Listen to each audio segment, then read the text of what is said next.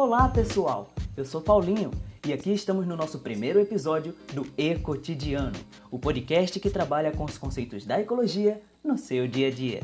E hoje nós falaremos sobre os conceitos ecológicos nas músicas brasileiras, umas não tão conhecidas, mas outras que já estiveram muito presentes no nosso cotidiano. E para começar o podcast, vamos apresentar os convidados de hoje. Vitor, pesquisador em questões biológicas. Oi, gente, é uma satisfação estar aqui hoje. E Ana Mendonça, pesquisadora em curiosidades de conceitos biológicos. Oi, é um prazer estar aqui. A biodiversidade está presente em diversos elementos da cultura brasileira. Nas músicas, ela se apresenta como uma figura de orgulho e forma de resgate da identidade nacional através daquilo que torna o Brasil tão único que é exatamente a sua biodiversidade. Então, vamos iniciar com a primeira música de um artista local. A música é a Risoflora da Nação Zumbi.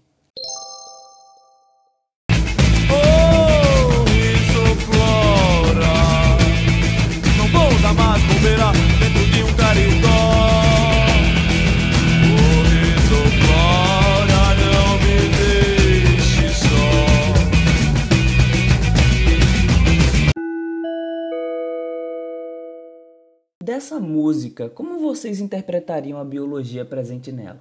A música ela traz consigo a ecologia do mangue na forma de um romance entre um caranguejo e risoflora.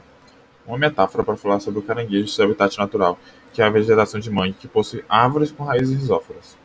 Chico Sainz, o autor da música, exalta a ideia de dependência existente entre a vegetação e o caranguejo, a ideia de ambos fazem parte de um só sistema, mostrando a interdependência das espécies do ecossistema. Nesse aspecto de interações ecológicas, uma música interessante é O Autor da Natureza. Esta música foi escrita pelos compositores Zé Vicente da Paraíba, Passarinho do Norte e Braulio Tavares e gravada pela primeira vez em 1997 no Grande Encontro 2. É uma música interpretada por vários cantores, incluindo Zé Ramalho, Zeraldo Azevedo e Elba Ramalho.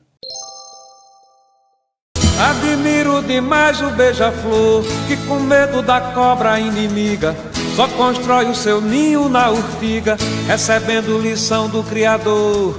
Observa a coragem do condor que nos montes rochosos come a presa, urubu empregado da limpeza. Quanto é triste a vida do abutre, quando encontra um morto é que se nutre. Quanto é grande e suprema a natureza.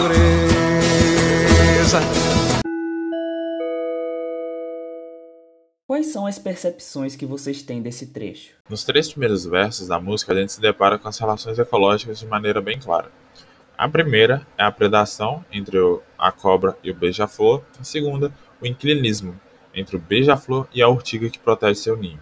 Aproveitando isso, temos também a presença de mais três aves: o condor, o urubu e o abutre, que são aves saprófagas. Então, aqui temos animais com nichos ecológicos bem delimitados. Dentro da música, apesar de não ser comentado, beija-flor é uma ave polinizadora. Esse papel é relevante para a reprodução das plantas. Para dar continuidade, vamos agora tocar outra música, Piracema, que foi lançada em 13 de setembro de 2013 pela banda do Amor. Vagar, subir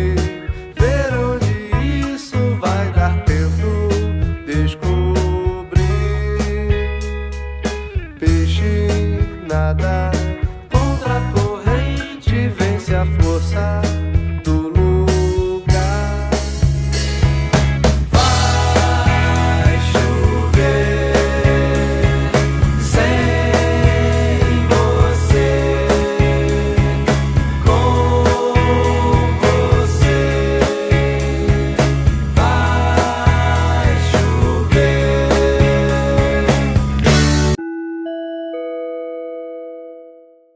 Essa música trata de um processo muito importante na ecologia, que é o processo de migração que ocorre em períodos específicos do ano.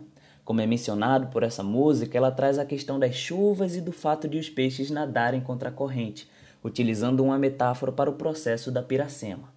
Vocês podem falar um pouco sobre esse processo de migração? Como já dito, a piracema é um processo de migração. É um movimento de organismos que está ligado ao período de reprodução dos peixes. E que é impulsionado através de eventos abióticos. Nesse caso, são as chuvas que ocorrem em épocas específicas. Então, dependendo das características e do volume da água, os peixes sazonalmente migram rio acima contra a correnteza, em busca de um local adequado tanto para alimentação quanto para desova. Uma coisa que é muito interessante sobre esse assunto é que nesse período os peixes estão reunidos em cardumes, o que os torna mais vulneráveis à pesca, se tornando proibida. Essa medida é muito importante pois favorece a sustentabilidade do uso dos estoques pesqueiros. Isso tudo é essencial, pois com essa sustentabilidade é permitido que esses peixes ainda fiquem presentes para servirem de alimentos para diversas comunidades que dependem desse peixe como fonte de subsistência, além de sua fonte de renda, além de impedir a extinção de diversas espécies relacionadas a esse peixe. Para quem ouvir essa música, ela traz um aspecto bem interessante. Ela começa com o som da chuva e depois, durante a música, esse som para. Mas no fim da música, o som da chuva retorna mais uma vez, dando a entender essa questão de sazonalidade das chuvas. Em relação às questões climáticas que podem ocasionar nas mudanças dos regimes pluviométricos, como isso interfere na Piracema? As alterações nos padrões de chuva, como acontecem com as chuvas torrenciais, podem dar o sinal de migração no momento errado para esses animais, afetando a Piracema, pois os peixes gastariam a energia da migração em um momento não adequado para a reprodução. Outra coisa é que com as chuvas torrenciais também pode ocorrer o processo de assoreamento dos rios, pois os sedimentos são lavados e carregados até as águas, o que pode afetar a disponibilidade de alimentos presente no local da desova do animal, alterando a composição de invertebrados que são essenciais para a alimentação de alguns filhotes. Muito bem pontuado. Existe também a interferência no fluxo de energia das presas para os predadores, no momento em que essas presas são prejudicadas pelo processo de assoreamento afetando também os peixes e outros organismos da cadeia trófica. Falando agora sobre o aspecto humano quanto à migração, não podemos negar que a expansão humana levou junto diversas espécies. Como vocês veem essa rápida expansão humana e como ela está presente hoje? Com as grandes navegações, a presença humana europeia se espalhou para todo mundo. Com isso, junto com os imigrantes foram levadas espécies domesticadas e povos escravizados de diversas partes, o comércio foi sem dúvida uma das maiores forças dispersoras de espécies relacionadas aos humanos. Além disso, é possível observar que hoje em dia existem movimentos de resgate da identidade dos povos nativos do Brasil, com músicas que remontam semelhanças com o que foi encontrado pelos portugueses colonizadores. Acho que uma música que retrata bem o que comentaram é Aira e Biabá, que em tupi significa filho da terra ser humano, de Fábio Braza. E quando a última árvore tombar, o homem branco vai perceber que dinheiro não se pode comer. Aí você verá, eu e você somos iguais. Temos a mesma alma que as plantas e os animais. Da terra viemos e pra ela iremos voltar. Mas até lá já será tarde demais.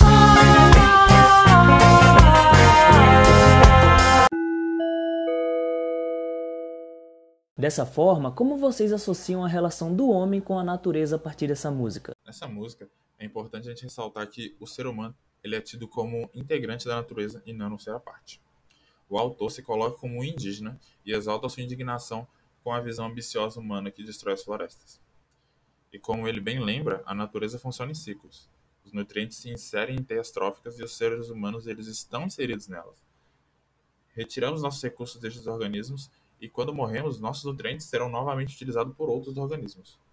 De fato, estamos causando grandes perturbações ao planeta. E se essas práticas não forem mudadas imediatamente, perderemos uma riqueza que nunca mais será readquirida. A Ordem das Árvores de Tulipa Ruiz traz questões bem interessantes que podemos discutir em relação a isso.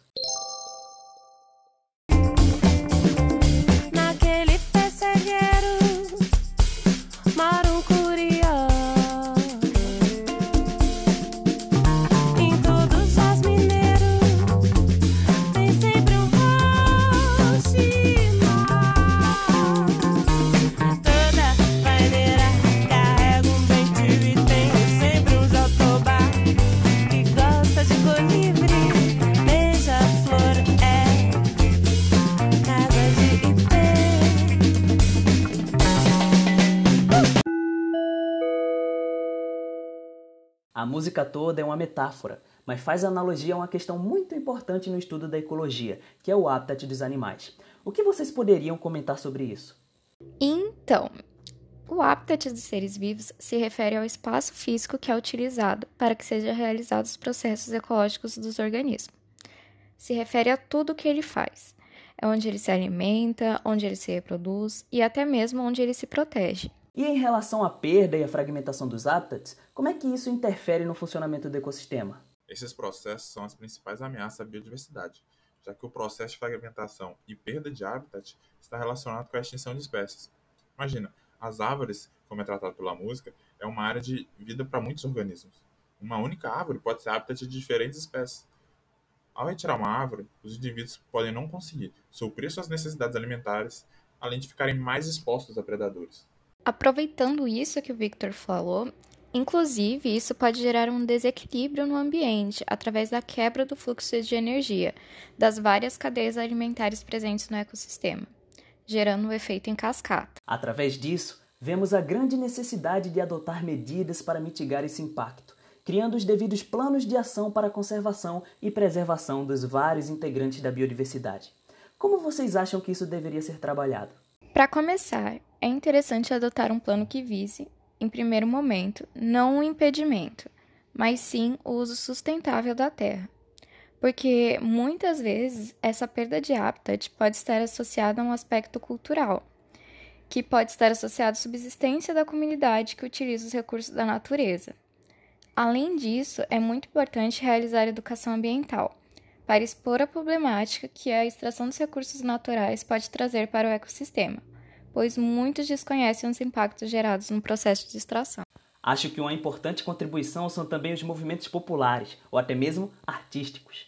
Nessa parte de alcançar um público maior, um exemplo que podemos citar foi o movimento Tamarear, que ocorreu desde 2010 e reuniu muitos artistas brasileiros em prol da conservação das tartarugas marinhas e dos oceanos.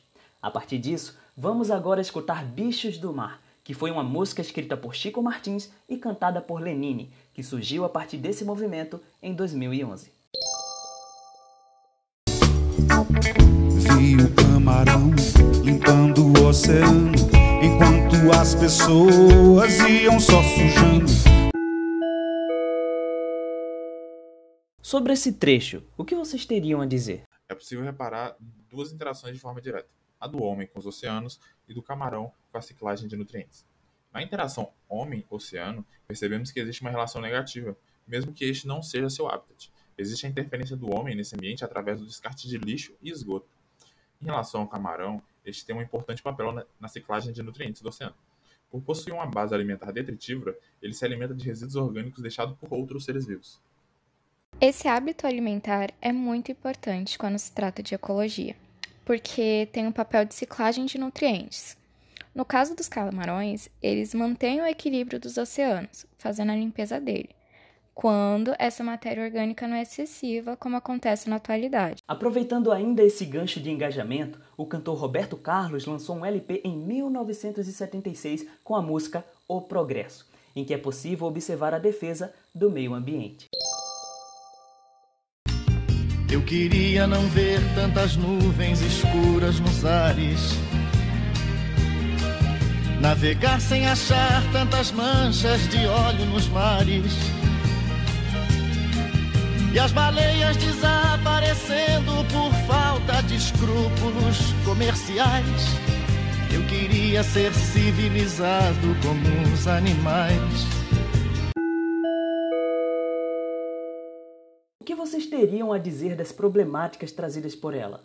A primeira interação de maneira escancarada é a do homem com a natureza, como o homem sendo o agente provocador de todas essas interações negativas, como a poluição dos ares, os vazamentos de petróleo e o nosso extrativismo exagerado, como no exemplo que abordou da caça das baleias, causando um declínio populacional, e já pressupunha um possível desaparecimento desses animais. Realmente, a interferência do homem causa muitos danos ecológicos.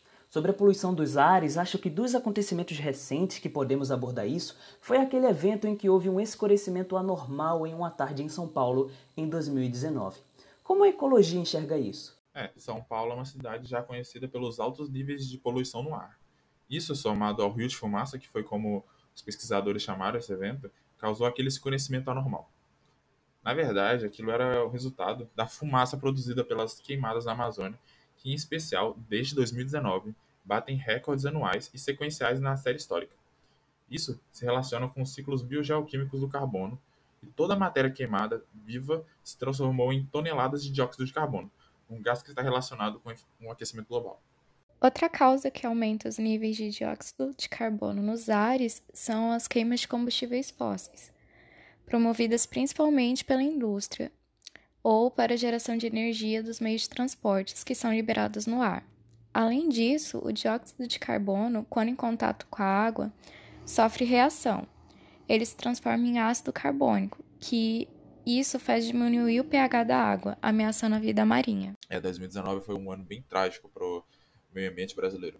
Além do aumento do número de queimados, o rompimento da barragem de Brumadinho, levando à degradação do rio Paraopeba, lá em Minas Gerais, teve também o derramamento de petróleo que afetou mais de 4 mil quilômetros do litoral brasileiro.